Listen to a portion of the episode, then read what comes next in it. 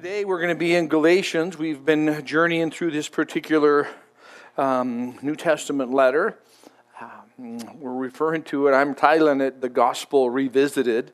Um, two parts to that, and one as a personal level in that we went through this particular book or letter in twenty twenty, the latter part of the year.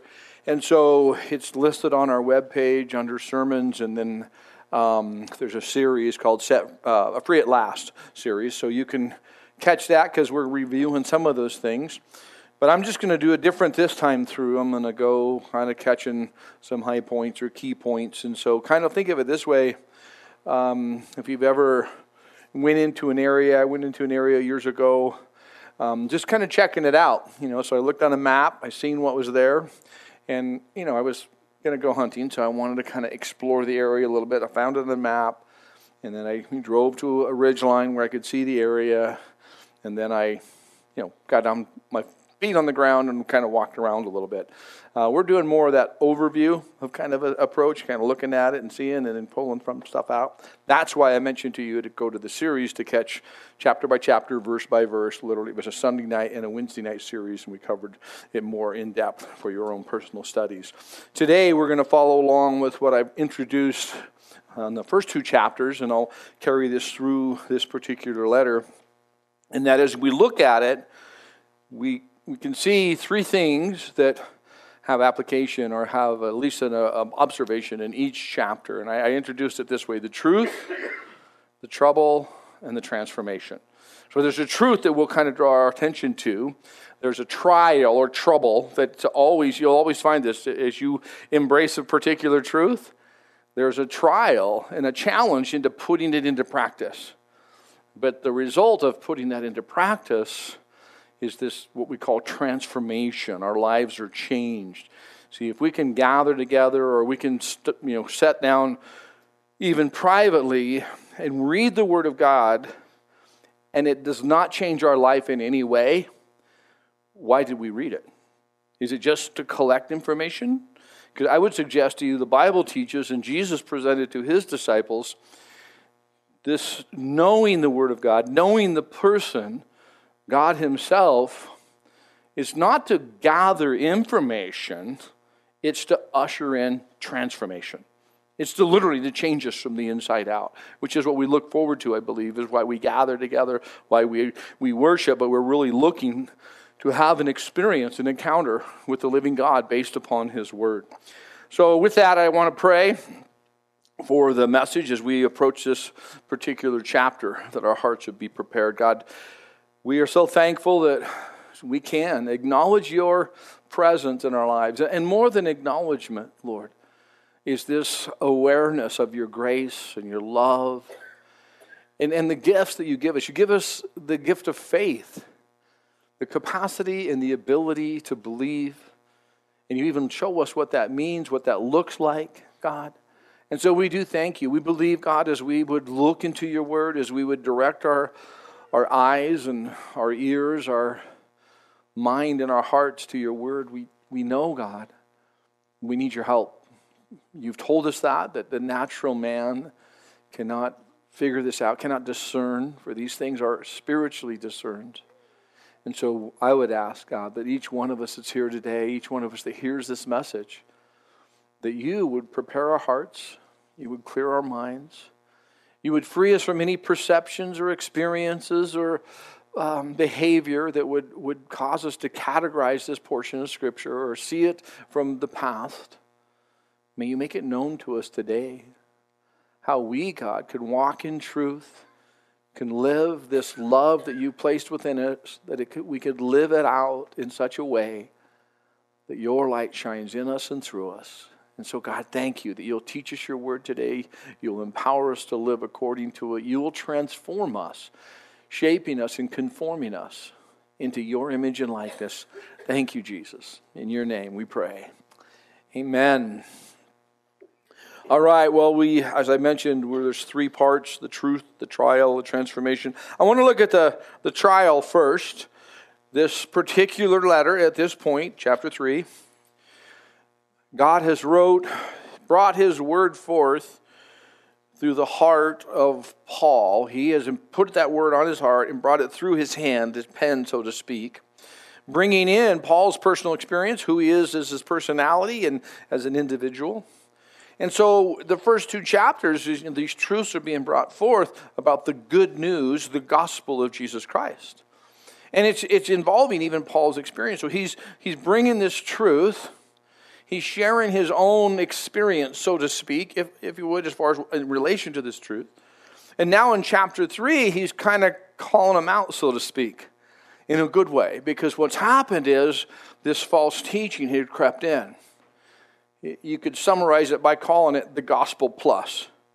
So it's the gospel, the good news of Jesus Christ, and then you got to do this. And then you must do that. And so the gospel plus is a bad deal. There's never any plus. It's the gospel of Jesus Christ.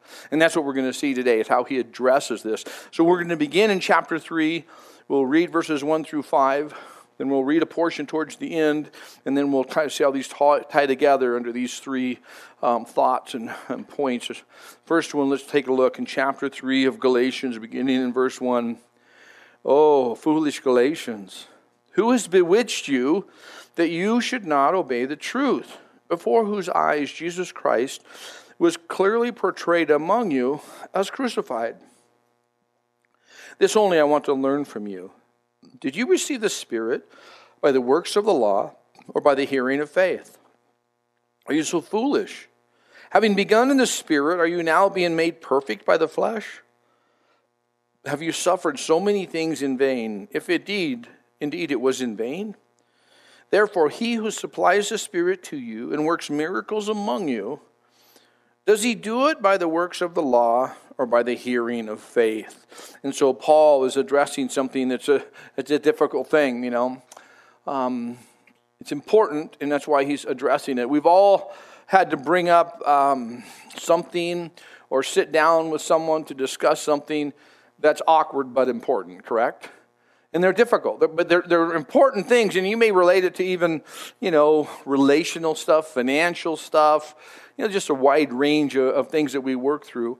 But I believe we can see, when you consider the rest of Scripture, when you consider what God's conveying about himself and how his people know him, I believe we can see that Paul loves God and loves people enough that he addresses a serious matter in a straightforward way. So he's not really calling them names like, you fool. He's literally addressing your actions. What you're doing is actually foolish. And, and, and more than just addressing it that way, he's actually appealing to their logic. It's like, so how did this come about? How did you get started? What is your relationship with God that you would now deviate from the form of engagement or interaction into this other type of relating to God? And so he, it's really, I think it's enjoy, interesting because he's, he's, he's appealing to their experience. Now, I want to just say something before we dig into this. When you read the Bible, you'll see personalities and characters throughout history, from Genesis to, well, we can even look forward to Revelation and some that are mentioned. But what you'll see there is many people start well. Agreed? They have a relationship with there. Something happens and they come into this, this knowledge of God, of the living God. Many have started good, but then they began to wander off course. Many don't finish well.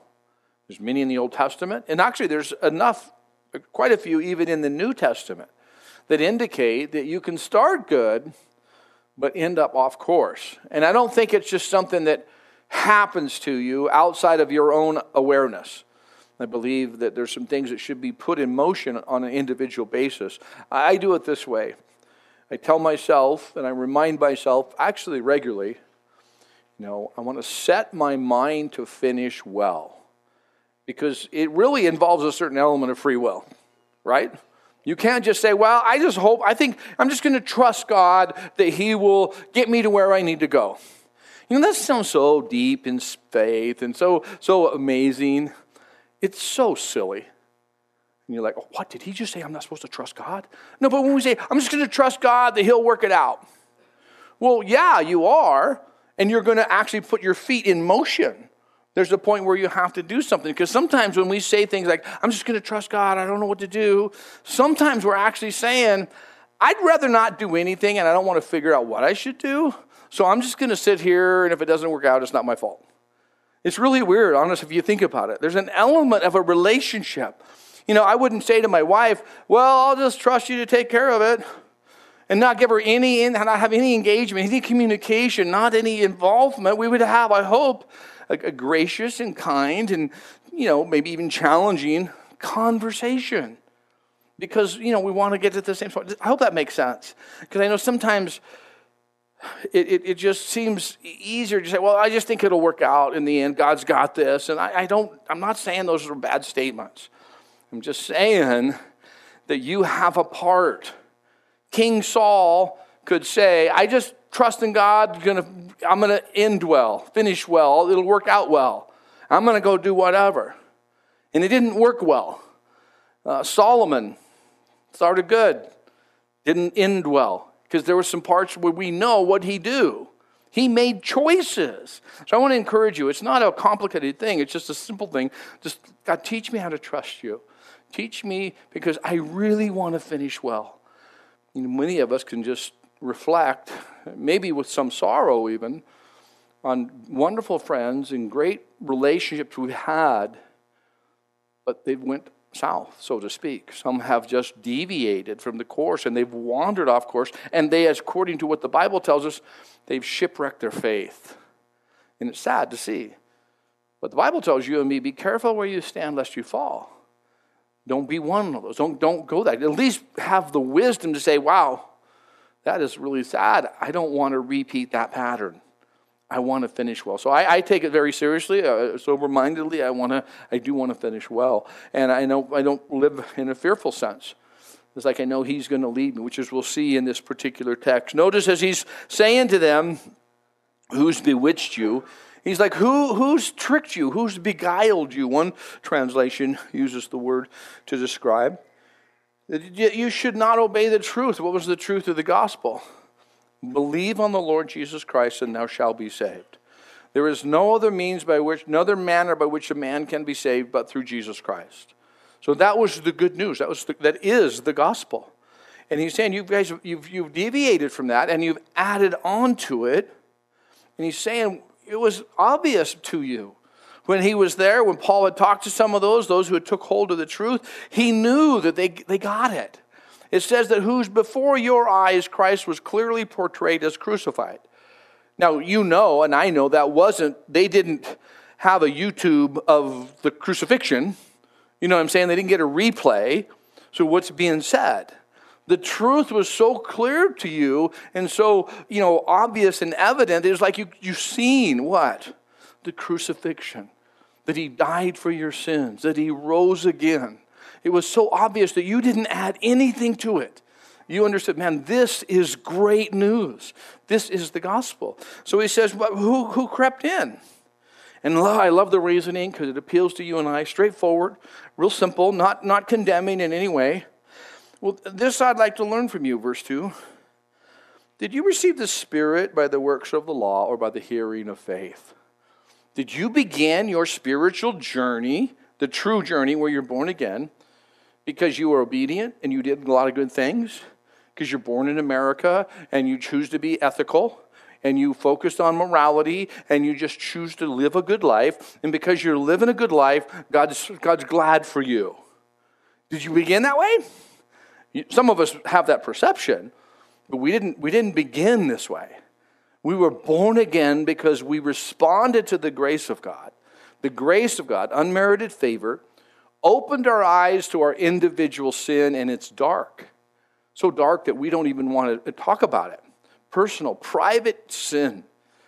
But the, we know it's his grace because he opened our eyes to the truth of our own sinfulness.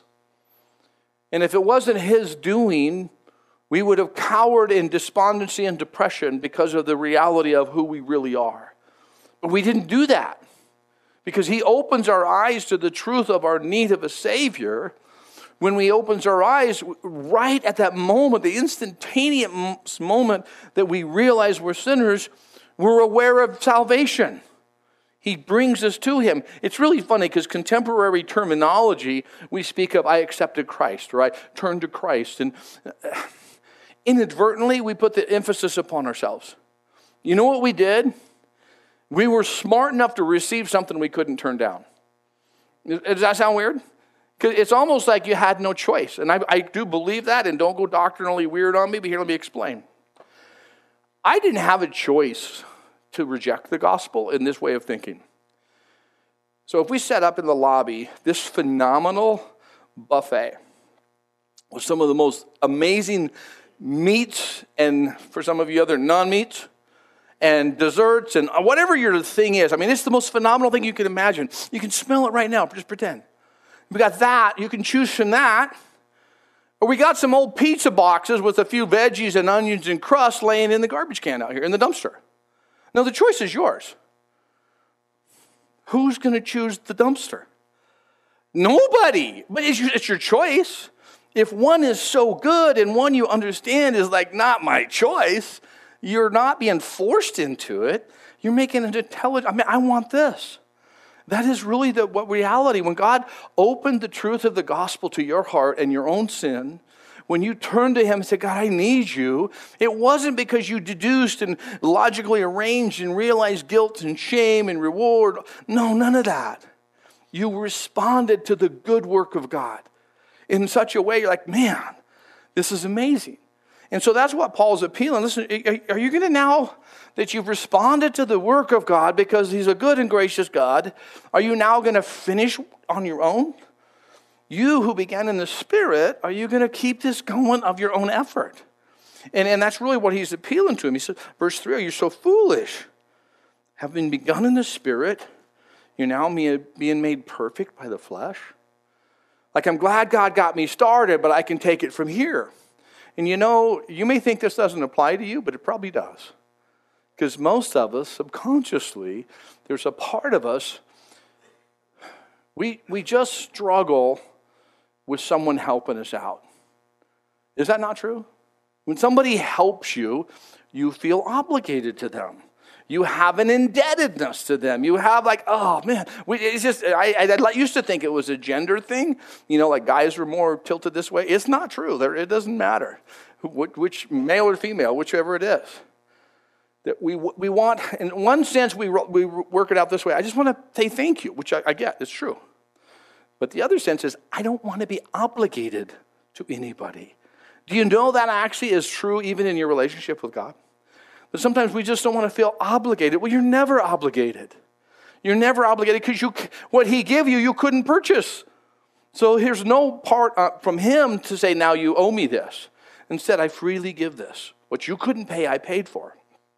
And so that's why, as you see Paul reasoning, you know, you started this way, but now you're going to shift over to here, try to pay the debt, but you, you're not called to pay the debt. You went through very difficult things, hard things, suffered through things there in verse four. Was it, was it of no purpose? Because you now are going to take him jump-starting your motor, and you're going to run the vehicle, which is not what happened. You didn't get a jump start. You got a complete transplant. It's a whole different motor, so to speak. And so here, as he's reasoning through, carrying us to verse five, he who supplies, supplies the Spirit to you and works miracles among you. This is interesting because that means they had a personal experience with the living God. They'd seen certain things in their personal history from the time they were born of the Spirit and following Christ to the time they're a recipient of this letter. They had certain things that were real to them, just like you. Things that other people can't understand. You try to explain it to them, and they're like, whatever, it sounds like a bunch of coincidences to me. You, you can't get it, because it's a, you are trying to articulate a peace that surpasses understanding. Think about what that says. It's a peace, something you have a calmness about, because you knew God was in it, and you can't, they won't understand it, because it's a peace that surpasses understanding, so it's hard to put into clarity. You have this experience. They had this experience.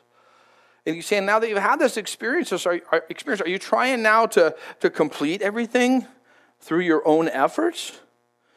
When, you, when you've seen these things taking place, was it because you were obedient to, to the law? The law here is refer- referencing morality, ethics, principles, performance. To the Jew, he would translate that, so to speak, into the law, capital L, the Ten Commandments. To a non-Jew, they're like, well, I just got to be a good citizen, be a good person. He said, did, did this experience you have come because you were doing good things? Or was it because you heard the truth of the gospel and by faith you believed it? You see what's happening? It's really interesting because we want to always, like I say, we want to finish well.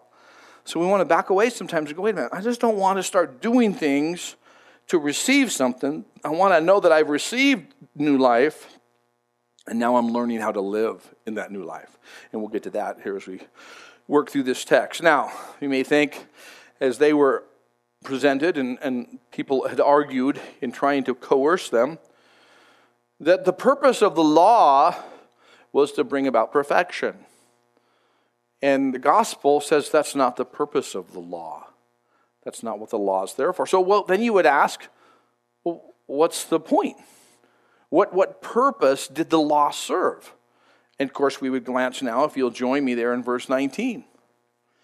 What purpose, then, does the law serve? It was added because of transgressions till the seed, speaking of Christ, should come to whom the promise was made. And it was appointed through angels by the hand of a mediator. Now, a mediator does not mediate for one only, but God is one. Is the law then against the promises of God? Certainly not. For if there had been a law given which could have given life, truly righteousness would have been by the law. Verse twenty-two, but, under, but the scripture has confined all under sin, that the promise by faith in Jesus Christ might be given to those who believe. But before faith came, we were kept under guard by the law, kept for the faith which would afterward be revealed. Therefore, the law was our, our schoolmaster, our tutor, to bring us to Christ, that we might be justified by faith. But after faith has come, we are no longer under a tutor. So it's really fascinating as you consider this portion, because you see he's he's working through what the law was about. Is the law against the promises of God? By no means. It's not against the promises of God. Actually, the law had a very important purpose. The purpose of the law, functionally, practically, simply stated, was to show you you can't save yourself, was to show you you actually needed a Savior. The law, all it did was, was show you and I and anyone who's a truth seeker that you couldn't accomplish it on your own. It just showed you what was that reality. I, I compare it to a, a thermostat. A thermostat right now would tell you outside it's twenty-six degrees or whatever it is. The thermostat didn't make it twenty-six degrees. The thermostat just tells you the state, the, what's what it is. And much as the law. The law just said you're you're a lawbreaker. It proved it. And being a lawbreaker, then you need forgiveness. Then you need someone to deal with your lawlessness or your lawbreaking. And sometimes we perceive that the law, these, for you and I, we're not of Jewish background, so for the most part, so we would think, you know, the law, meaning the principle, the the... being a moral person, being an ethical person, being an upstanding citizen, be a good person. If I do these things, then God will see me differently. No, no, that's not what it is. In regards to salvation, those things carry no weight. In sanctification, that's a different discussion, of course. But in regards to salvation, you're only made right through Jesus Christ. The law showed you that you need forgiveness, that you need a, a Savior. The scripture has confined all under sin. Everyone is in this condition. So let's let's consider, as I mentioned at the start of our time this, this morning, the, the three things I wanted to look at. You know, I wanted to consider the trial, which we've looked at there in um, Galatians chapter three. Let's consider the truth. What's the truth that's the core of this particular chapter? It's really the center point, for the most part, of this letter. It's an important element in your life and in my life. We see it in two two places that I think are very specific, and they, they summarize and condense the point very well, like verse eleven. But that no one is justified by the law on the side of God is evident, for the just shall live by faith. So he's presenting this logic, this argument, if you would, that Abraham was saved by faith. And he's using him as an example of how this principle, this trusting in God, is presented. We see also, if you look there in verse twenty-two, but the scripture has confined all under sin, that the promise by faith in Jesus Christ might be given to those who believe.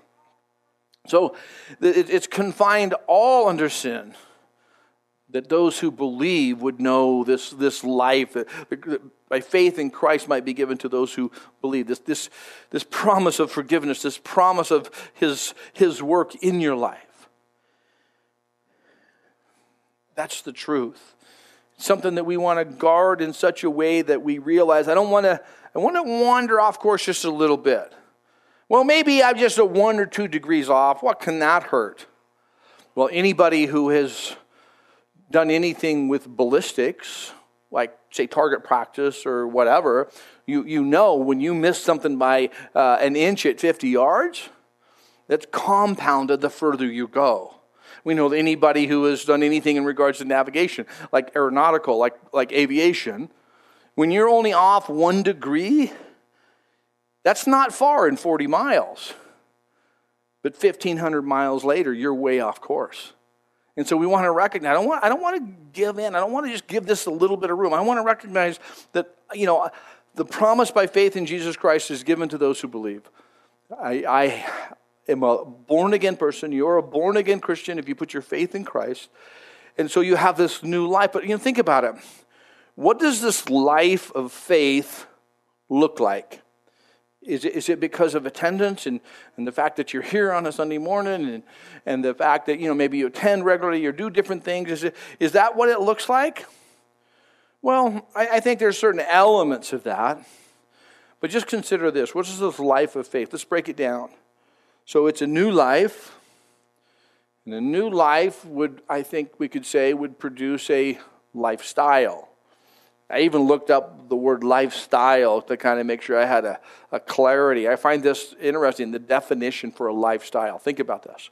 When you're born again, born of the Spirit, put in, you put your faith in Christ, what's your lifestyle? Well, think about a lifestyle. It's the habits, attitudes, Um, tastes, moral standards, economic level, level, et cetera, that together constitute the mode of living for a group or an individual. So you think about that. So it's it's just really what we choose to do and who we hang with. And so it's interesting because our lifestyle changes. I don't, you know, before I was in this capacity that I'm currently in, where I'm before you're teaching the Word, but when I was, you know, attending, if you would, I didn't have to come to church to be saved.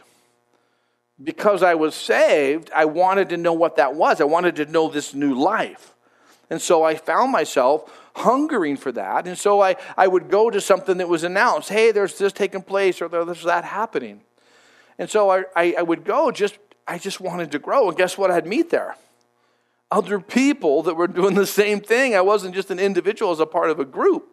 And I'm changing my life. Now, someone on the outside would see my lifestyle variance or change. And, and one person said it this way, yeah, so Davis, what's your deal? You got that religion and you're all doing different stuff now. See, you see what he said? You got that religion. He only seen the outside. For his observation, I was, a try, I was trying to get right with God. But for my experience was, was something quite a bit different. My experience is with this. The Bible speaks of, to you and me, that there's this inner man or this new man. You see it in a couple of the New Testament letters. The new man is one who's born of the Spirit. Well, what's the difference in expression or even motivation? Well, the new man is spiritually minded, where the old man, the old nature, the, uh, the outer man, or the Bible even calls it the flesh. The flesh is not talking about your your body covering, the skin, you know what I mean, medically speaking. It's talking about something else. It's specifically talking about your, your old nature. Well, the new man is spiritually minded, whereas the old man is mindful of sensual desires and pleasures. Sensual desires are that which appeal to the senses. And so we have those body appetites, and we're given to those. So now, let's just take it back. You're born again, but you weren't. But now you are, but before you were, you lived a certain way. And now that you're born again, a new person, you have new appetites. And you're making choices, even though there's a habit, a behavioral pattern, sometimes even a form of almost addiction to the old nature, you're choosing to live differently. Do you see the difference? You're not choosing, you're not trying to be different. It's because you're literally living a new lifestyle. And I would say uh, this lifestyle, this life of faith, is a life of gratitude and thankfulness. Because as we understand, and the more we travel with the Lord, the more we have this Christian, Christ-following experience, the more we realize our, our, our darkness, our depravity, at the depth of, of, of kind of our, our thoughts that even your spouse or your closest friends don't know about you. Those thoughts that passed by and those things that go through. Well, when we re- we, we we realize those, and we instantly realize we're forgiven, that God has taken care of that, man, you, you just become more and more grateful. Not only is this life of faith a, a life of gratitude, but it's also a life of learning, learning to love in the way that God loves. Because you know how to love, at least however you would define it. You probably use that word in different forms. But much of that love is oriented to the senses. It's oriented to certain types of pleasure that are related to relationships. And his love is different. So his love is a love that, that um, it just it, it's, it's an inner love. It's, it's, a, it's something different in this, this way.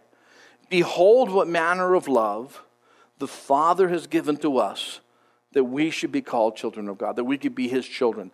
The love that, that literally empowered Jesus to go to the cross, and literally took him to the grave, and took him to literally to bodily, physically ascend into heaven. That's the very love that's implanted in you and me. Now, I don't know how that works, but I do know that it's to be worked out of me. I do know that I, you would, we would all say this at, at one point. Someone would say, well, you just got to be more loving. It's like, I will, but I don't like that person. And there's people in your life you just don't like. And you know you can't love them of your own efforts. Hopefully you're not married to them, or they're not a close sibling or something like that. But they're just, you know, they're just those people.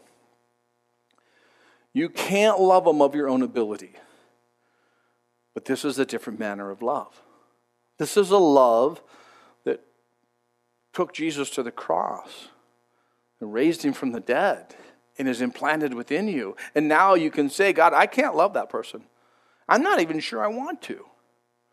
But you love me in your love. And you, you would enable and empower me. So first, help me to want to. And second, empower me, show me how to do it, how to live out this love you've given me. Because here's the thing. You got saved. You became a Christian, a Christ follower, because of his grace. You had nothing to bring to the deal. You didn't know how to love. You didn't know how to like. You didn't, there's so much you didn't know. But now you're born again. So you, you literally were dependent upon him to get you started. Guess what? We're still dependent upon him. That's the beauty of the relationship. We continue to say, no matter if you've been a Christian for five minutes or sixty-five years, you continue to say, God, I need you. Help me to love in this way. Help me, help me love to be expressed from me. It's sad when we get so far along that we can talk about love, but we no longer to rely on him to teach us how to love. We've deviated. We've wandered off course, and we're it's not going to end well. This is a new lifestyle for every one of us. It's new today. Even as you go home and work through things this week, whatever, you're going to be thinking, okay, how do I love in this new way with this new ability? How do I forgive? How do I engage? How do I be concerned and care for other people? It's a new lifestyle. I, I love it. I love the fact that um, this lifestyle is, is, is expressed because of what's happening in here. I'm not trying to do that so people will notice that I do that. I just, there's just some things in here that enable me to do it. It's God's presence, which we're going to get into here in just a second. that brings about transformation. This is our third point for today. Transformation. Verse three. Are you so foolish, having begun in the Spirit, are you now being made perfect by the flesh? Having started right, and because you all, we all start at the same spot. We're saved by the grace of God. It's His work that brings us to the awareness of our need in such a way that we cry out to Him and rely upon Him. So now we're born again, born of the Spirit, empowered by His love. And so we want to then continue in that. But as I've already mentioned, we tend to want to not be obligated to anyone, not to owe anyone, not to be indebted to anyone.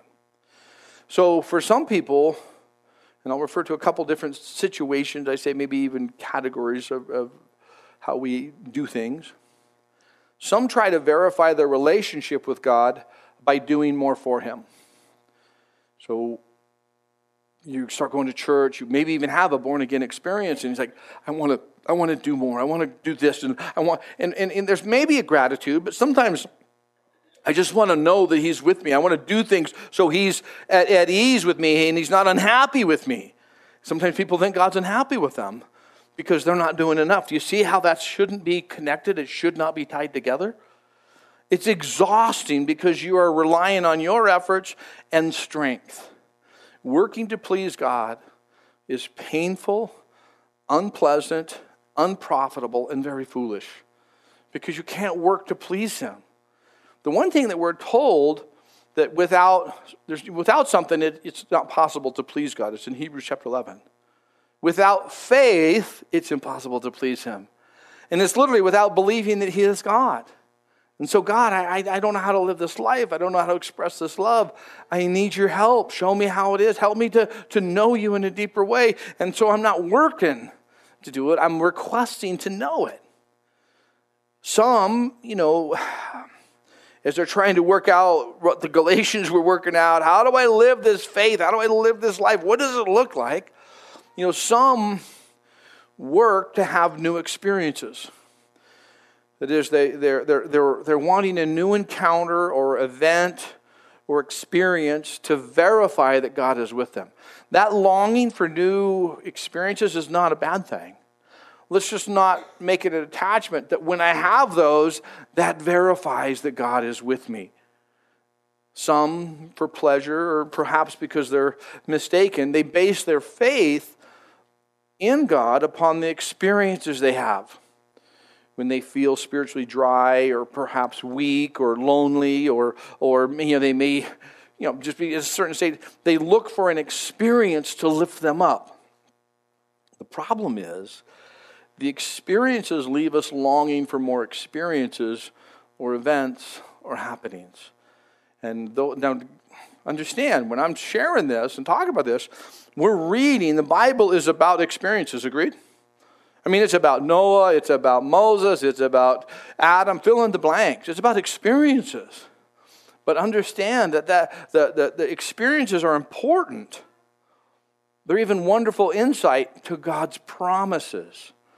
Promises precede the experience and exist whether we have a preferred spiritual experience or not.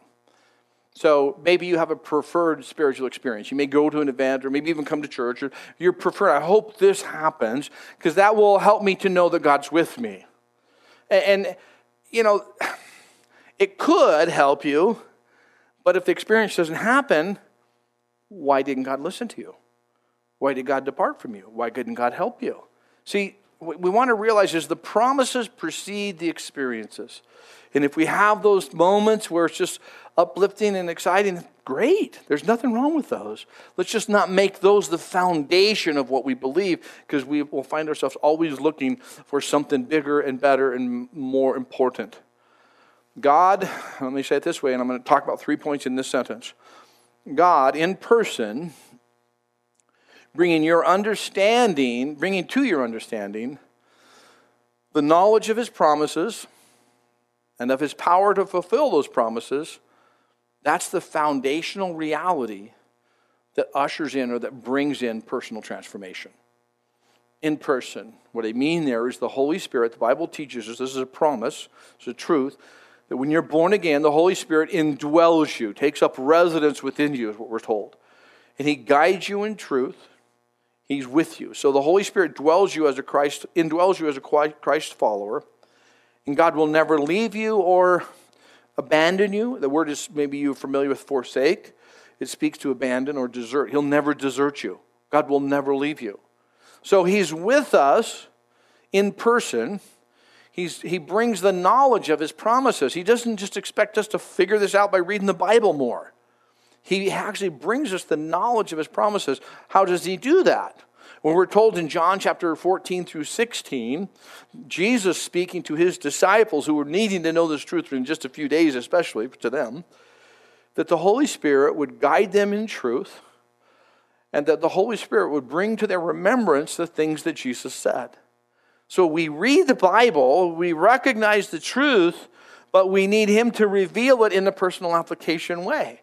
So he brings to our remembrance the things that Jesus has said. So he convicts the world of sin and righteousness and judgment, as well as the individuals too. So we have his presence, we have the knowledge of his promises, and the power that raised Jesus from the dead is the power that enables you to walk in the truth of the gospel. So once again, it's not just as so contemporary teaching too strongly emphasizes your performance and what you can do and all these things you have to do. The power to live this life is present in the person Jesus Christ, revealed through the Holy Spirit who resides within you, bringing the knowledge of these promises to you and enabling you by his power to live according to the gospel. And most of us in various seasons try to live according to our own effort. Not according to which I got, I just got to do this. Yes, you get to do it, but understand he enables you. You began by faith. That's why you were born again. You had nothing to bring, and he is faithful to continue to teach you how to live that way. Um, promises precede the experience and exist whether we have an uplifting experience or not. I want to I want to present to you one out of the Old Testament real briefly. There was a guy in the Old Testament by the name of Elijah. Elijah has this powerful experience on Mount Carmel. I was able to uh, go there back in September of, of last year, and there's an interesting statue there about him, you know, this victory that he has over these false worshipers and all these that were leading people astray. And he has this powerful victory. You remember, maybe, you know, he's, he he invites these other false, you know, leaders, worshipers to, to you know, start this fire. And, and have their God start this fire. And then he says, okay, nice try, my turn, put on the water. And he just has them saturate everything. And then God goes, boom, like it was gas, just literally ignites it. And then he has, he's victorious over these all these different false leaders, false prophets and everything. Then he's threatened by their leader, Jezebel, who says, you know what, you're dead, dude. By tomorrow morning, you're going to have the same thing happen to you that happened to them. And what does he do? You, you see that little logo on the back of your, in your trunk? You'll look now. Pop your trunk up. You'll see this guy. That's, that's Elijah. He is leaving. He's like bolting. He runs and hides in a cave. And this is what he says. God, take my life. I would rather be, I'm better off dead. I'm better off dead.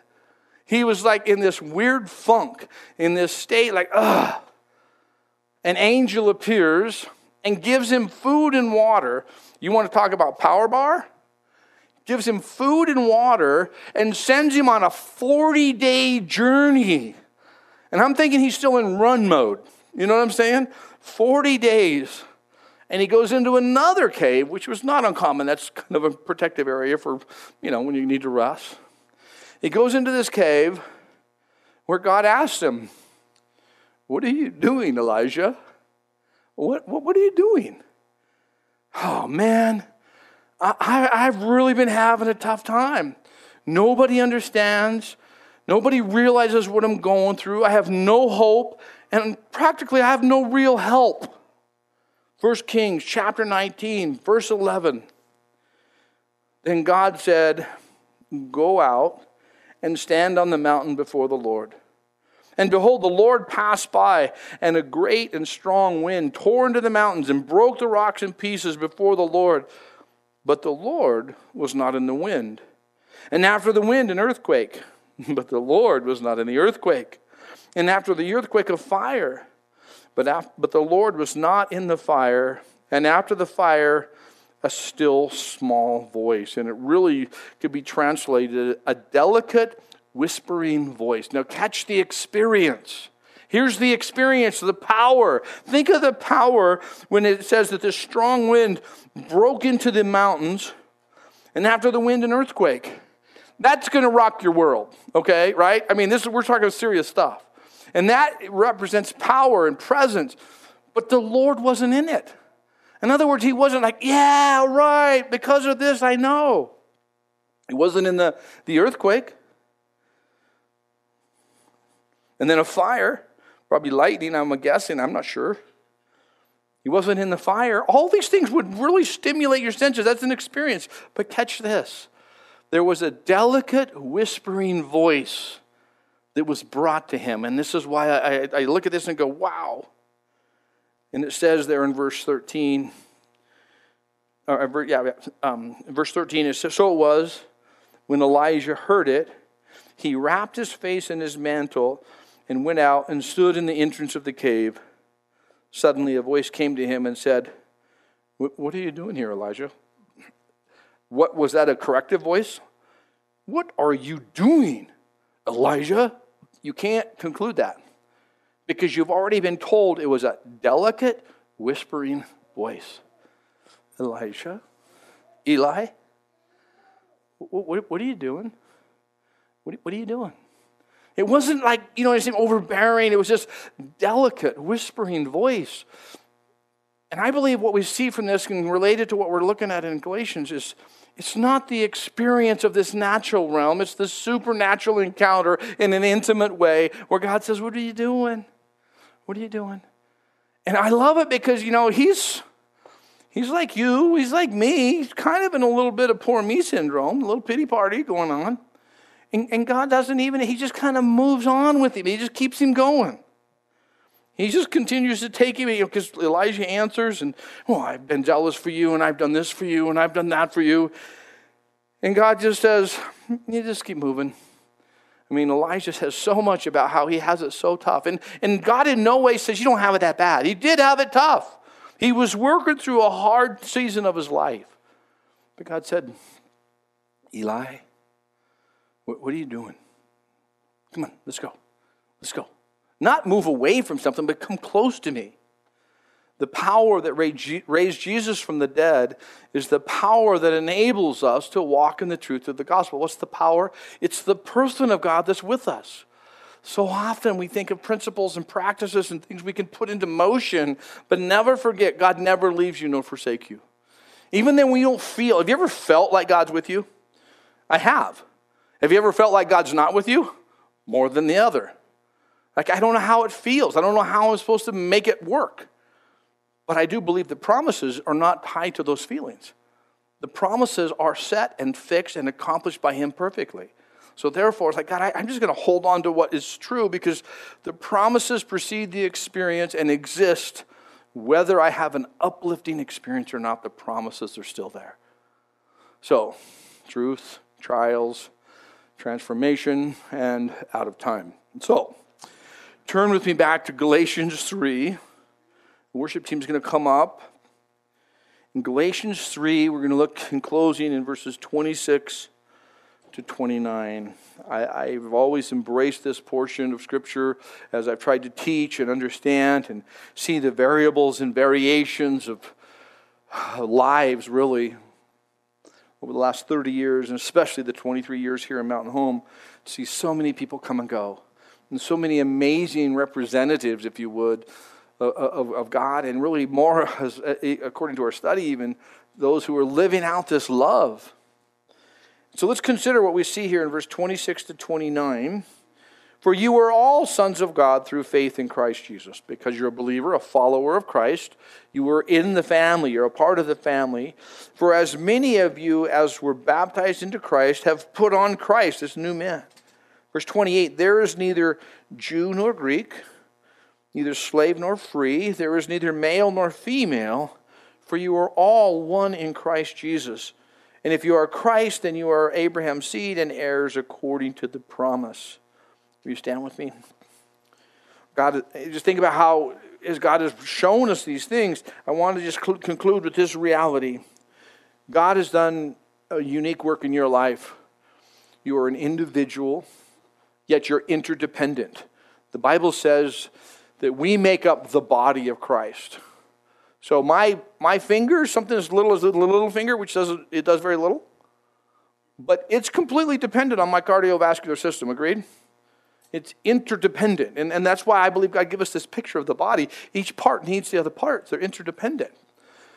So why I say that? Because there's unity, but not. We don't have to have uniformity. We don't have to always look and do and be the same person. That's not what God's called us to. There's unity with interdependence, interlocking, if you would. And I want to encourage you, you know, learn to see through eyes of love and, and be an agent to help people do likewise. Let's pray. God, we are so grateful for your grace, for your love.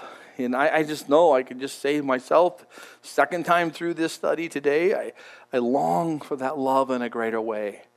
Not that it's not present, but that I would understand what it looks like, that I would see it in my own life more and more. And I pray that for all of us, God, that we would come into a closer walk with you, that you would speak to us in the private moments, in the very quiet times of our lives, where we would get away, so to speak, direct our attention to you, and remember to trust in you, that you would help us to walk by faith, that you would empower us, because the power's there. They would show us how to stay close to you in hard times, in confusing times, in troubling times, Lord. And even in times when things are going well, we're very much at risk of leaning on ourselves, Lord. You know that. And so I just pray, God, for each of us. Pray for if, you, if you're hearing this message and you maybe haven't even started, I would just say just it's really simple. You know you have issues. You know you have things you've done wrong. You know you need God's forgiveness. The only way by which you can receive that forgiveness is admitting you need it and putting your faith in Jesus Christ, who died for your sins, rose from the dead, conquering death and hell. And as you put your faith in him, say, God, show me how to do this. Show me what this is. He'll teach you. He will show you this love that's now implanted within you, what it's like. God, we all need to know your love in a deeper way. Bring it out of us. Teach us and lead us. We sing to you, Jesus. It's in your glorious name we pray. Amen.